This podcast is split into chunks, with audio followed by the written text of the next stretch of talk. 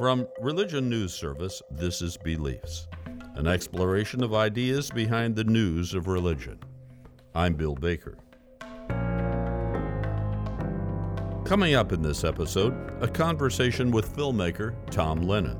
The documentary Sacred is a collaboration of more than 40 filmmakers worldwide and a sweeping exploration of faith and practice across humanity. Guiding the film through years of production was the work of today's guest, filmmaker Thomas Lennon. Sacred is set to premiere on PBS Monday, December 10th. Tom Lennon is here to talk about the making of Sacred and the unique collaborations he spearheaded just after these headlines from Religion News Service.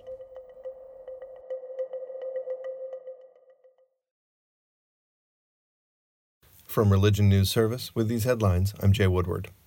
A special session of the United Methodist Church voted to strengthen the denomination's ban on the ordination and marriage of LGBTQ people. Delegates to the General Conference, the global denomination's decision making body, passed the so called traditional plan by a vote of 438 to 384. Passage of the traditional plan left both its supporters and opponents alike worried about the future of the nation's second largest Protestant denomination and raises the possibility of a large split in the general congregation. Three bishops from the Episcopal Diocese of New York have written an open letter to their clergy and parishioners to protest a request by the Archbishop of Canterbury the Archbishop requested two American gay bishops not bring their spouses to the Anglican Communion's Lambeth Conference in July of 2020. All three New York bishops have decided to attend, citing their wish to maintain a voice for the Diocese of New York at the conference regarding sexuality and the inclusion of LGBTQ people. The most senior Catholic cleric ever charged with child sex abuse has been convicted of molesting two choir boys in Australia. Cardinal George Pell, Pope Francis's top advisor and the Vatican's economy minister, received a unanimous verdict in December of 2018. The court had forbidden the publication of details until this week. The jury convicted Pell of abusing two 13 year old boys whom he had caught swigging sacramental wine in a rear room of Melbourne's St. Patrick Cathedral in late 1996 and also of indecently assaulting one of the boys in a corridor more than a month later. Pell had maintained his innocence throughout, describing the accusations as vile and disgusting conduct that went against everything he believed in. The allegations of sexually inappropriate words and actions against founder of Willow Creek Community Church Bill Hybels are credible. That's according to an independent group of Christian leaders advising the church. Hybels' alleged behavior, directed mostly at women connected to the Chicago area megachurch, took place at various points during his more than four decades of leadership. Hybels has publicly and privately denied allegations of misconduct, according to the report. After Hybels stepped down, the church's elders admitted that he had sinned and called on him to apologize. All the church elders and Hybels' successors eventually resigned over their handling of the issue and Jewish and Muslim communities in Belgium are seeking to overturn a recent ban on the ritual slaughter of animals they say is discrimination cloaked in an animal protection mantle. More than 50 religious groups have lodged complaints with the county's constitutional court in the hope of repealing the new legislation. The Muslim halal and Jewish kosher rituals require that animals should be in perfect health when they are slaughtered by having their throats slit and their blood drained under a new law, animals will have to be rendered unconscious or stunned before being killed, a method that animal rights activists argue is more humane. For Religion News Service, I'm Jay Woodward. Academy Award winner Thomas Lennon is the director of the new film Sacred, to be aired on PBS this December 10th at 10 p.m. For full disclosure, I was the concept creator and executive producer. Tom, welcome, and Tell us what your thoughts were when you accepted this assignment to direct and make this movie. Uh, as you know, I hesitated a good while because it, it, it's such a vast topic, and uh, I, I, I, had to think about whether I could add something. And then I, I talked to a variety of friends of mine. It was interesting. Uh, yeah, sort of New York, um, I guess you'd call them in the chattering classes, you know, writers uh, people in television, journalists, and so forth. And they were so universally skeptical of like, well, I mean, are, are you going to do an investigation of the Vatican? I mean, are you going to talk about ISIS? And, and none of which was really in the making. I thought to myself, you know, if everybody is this doubtful, that's exactly why I should do it because the you know we as journalists we carry our skepticism very proudly and I think often correctly, but there are also times when that can stand in the way of exploring the, the experience of faith. And that's what you are asking me to do is to look not at the, the sort of things that generally make headlines where, where religion and nationalism are married in some kind of toxic brew, all of which are big, big stories and important stories and worth covering. But you were asking me to look at it in a different way, and I thought that was a huge opportunity the more I thought about it. Yeah, it's so hard to describe this film, and even when you see it, it's hard to describe it after you have Listen, seen I it. was working on it for a year and a half, and I, I, I was struggling still at the end to describe what it was I was doing. One of the things I say when I when I try to describe it is that there are seven and a half billion people on Earth. About 84% of those, or 6.3 billion, have faith, and it's that thing that gets them through life. How did you finally? Can you describe the process? What you know? That alone, what you just said, is just such an overwhelming argument to not just look at the thing politically, which is how religion is covered you know 95% of the time. And it's not that those political issues aren't important. Of course they're enormously important in terms of our recent election here in terms of the turmoil in the middle east. All those things are incredibly important.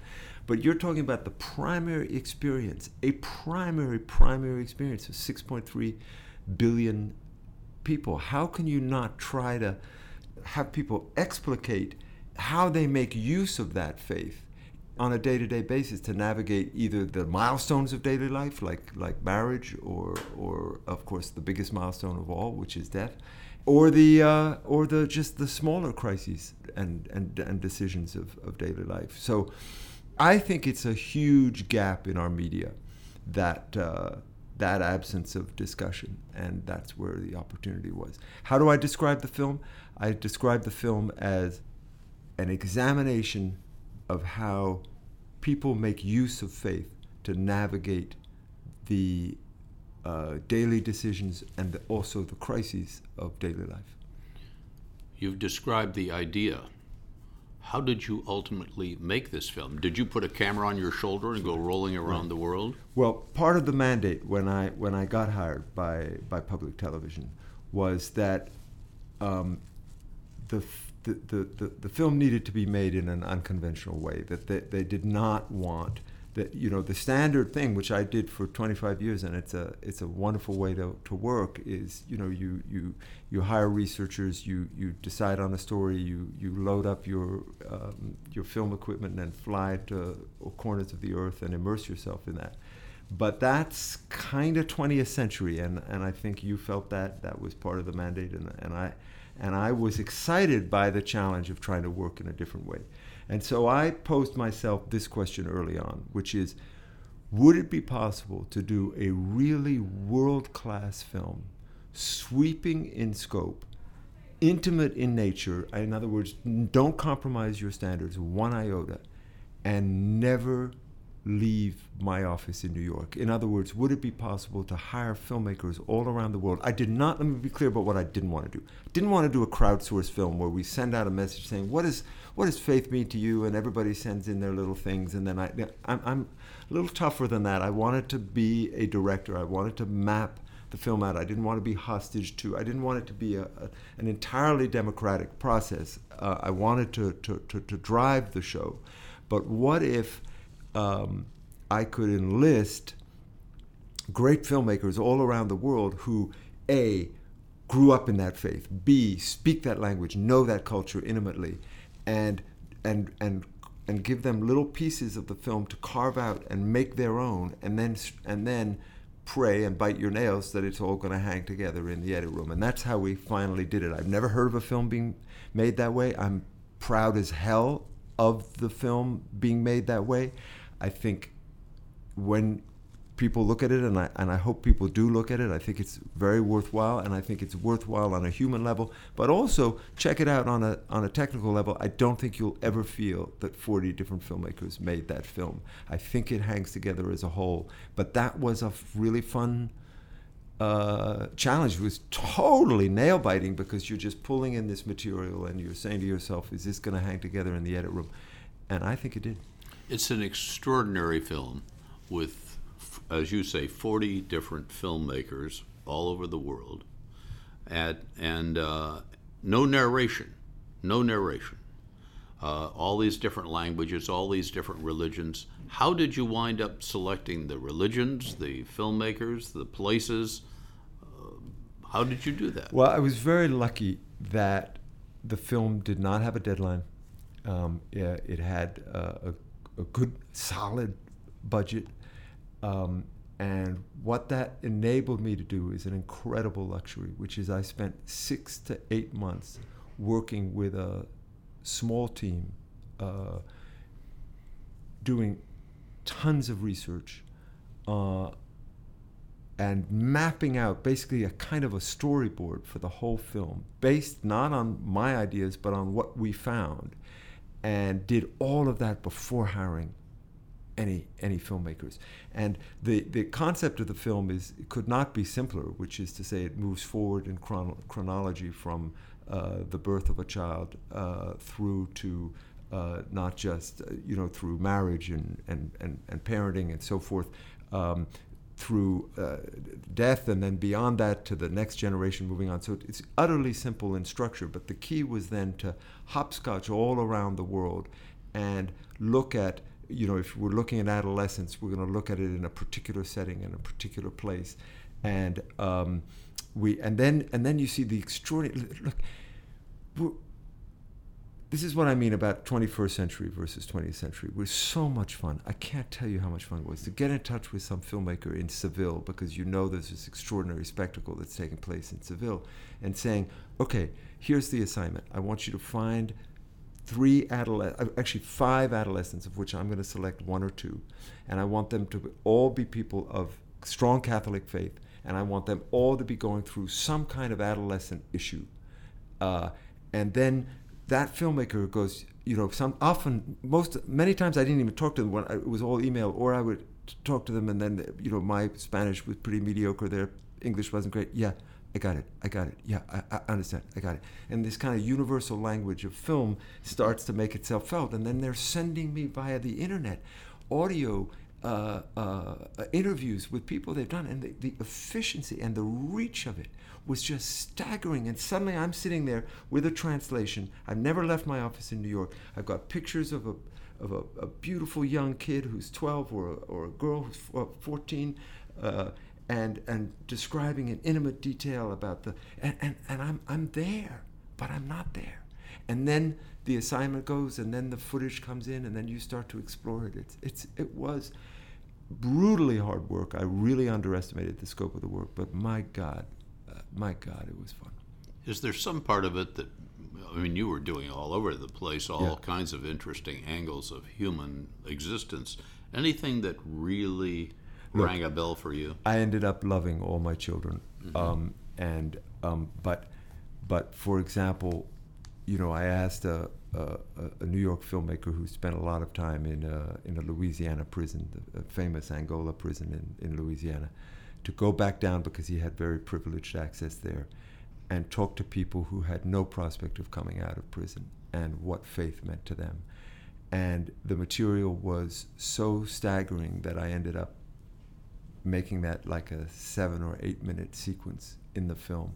I think that's a particular favorite where you see not just the resilience, but the extraordinary creativity of uh, people uh, in, uh, um, finding and insisting on meaning, where the enormous temptation would be to say, you know, it's done. Mm-hmm. I, I, I've blown it. It's all over.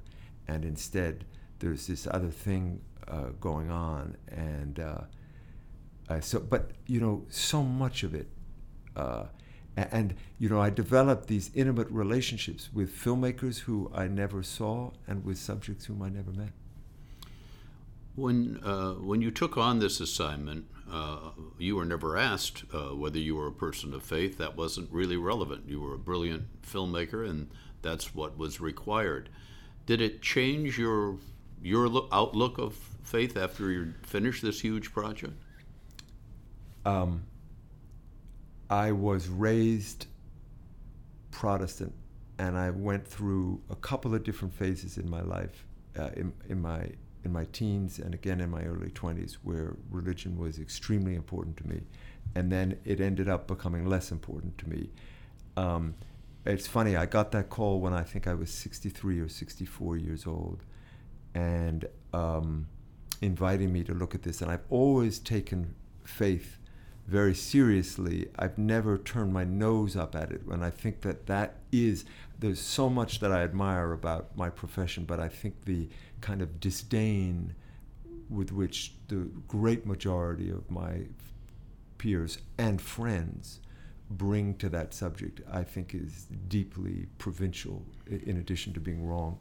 And so I was immediately intrigued. I'm not ducking your question.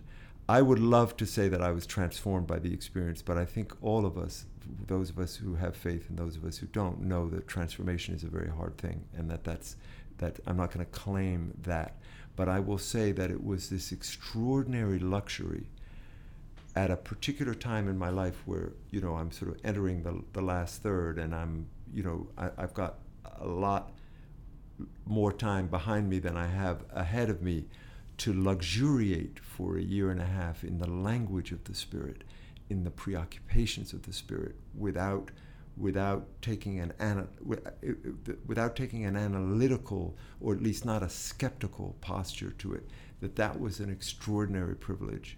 And i hope i'm a better person for it but i think that the, those betterments are measured in tiny increments because i think becoming better is really hard don't you I do. Um, what was the role of music in this uh, in this production? Ed Bilous, like myself, takes faith very seriously. I never asked him what his particular uh, religious uh, background or convictions are, but I could tell that he, uh, he, he was very excited about doing this project, and I was excited to work with him. And what he and I decided early on is that we were going to work against expectation in terms of the instruments of the uh, uh, and the sound, which is to say that, for example, we have a a, a, a, little, a young young sweet boy in Pakistan who's maybe nine years old, and we agreed, okay, there's not going to be a single like traditional Indian or Pakistani instrument in this score. And we ended up, for that particular scene, and which is another one of my favorite scenes in the film, uh, Ed delivered this kind of Bach like violin, like you can't get more Western mm. than that. And because what we, and, and we were saying something with that. What we were saying is, darn it, there's a lot of this stuff that's universal. And what the, the kinds of sounds that um, Western canonical, if that's a word, of music is celebrating is something that is very close to what this boy is going through. And so we were mixing up our, our musical instruments uh, all the way. That's number one. Number two, we never wanted to do a kind of what I think is a cheesy sort of like, oh, we're up in the clouds. Mm-hmm. No, no, no. We wanted to be on this earth with recognizable human experience being celebrated. Human religious experience, but human.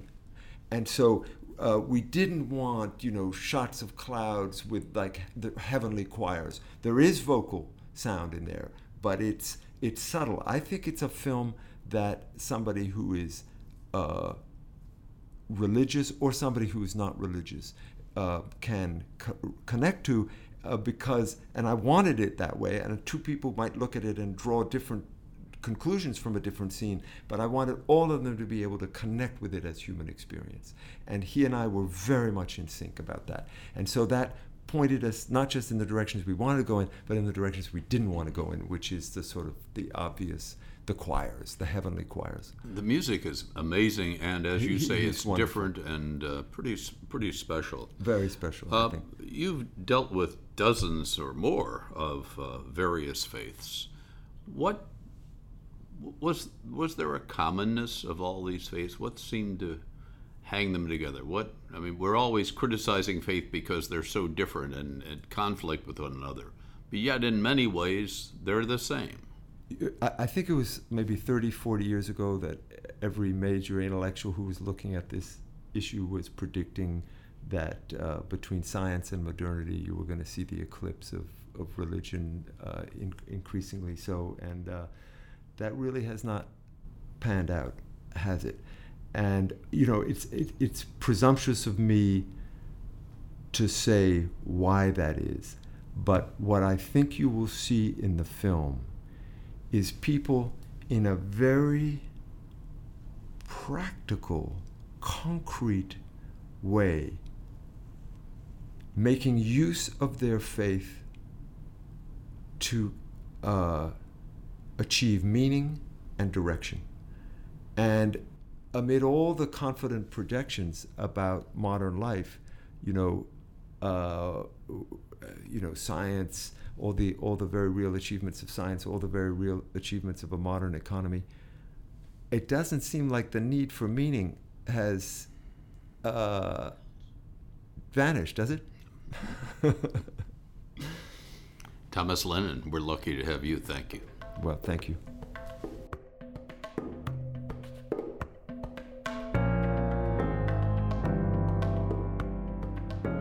Our guest was Academy Award winning filmmaker and director of the film Sacred, Thomas Lennon. Beliefs is brought to you with the support of the Bernard L. Schwartz Center for Media, Public Policy, and Education at the Graduate School of Education at Fordham University. Jonathan Woodward is our producer. The theme music is by Edward Bilous. You can find more episodes of this podcast on our website, religionnews.com slash beliefs. Thanks for listening.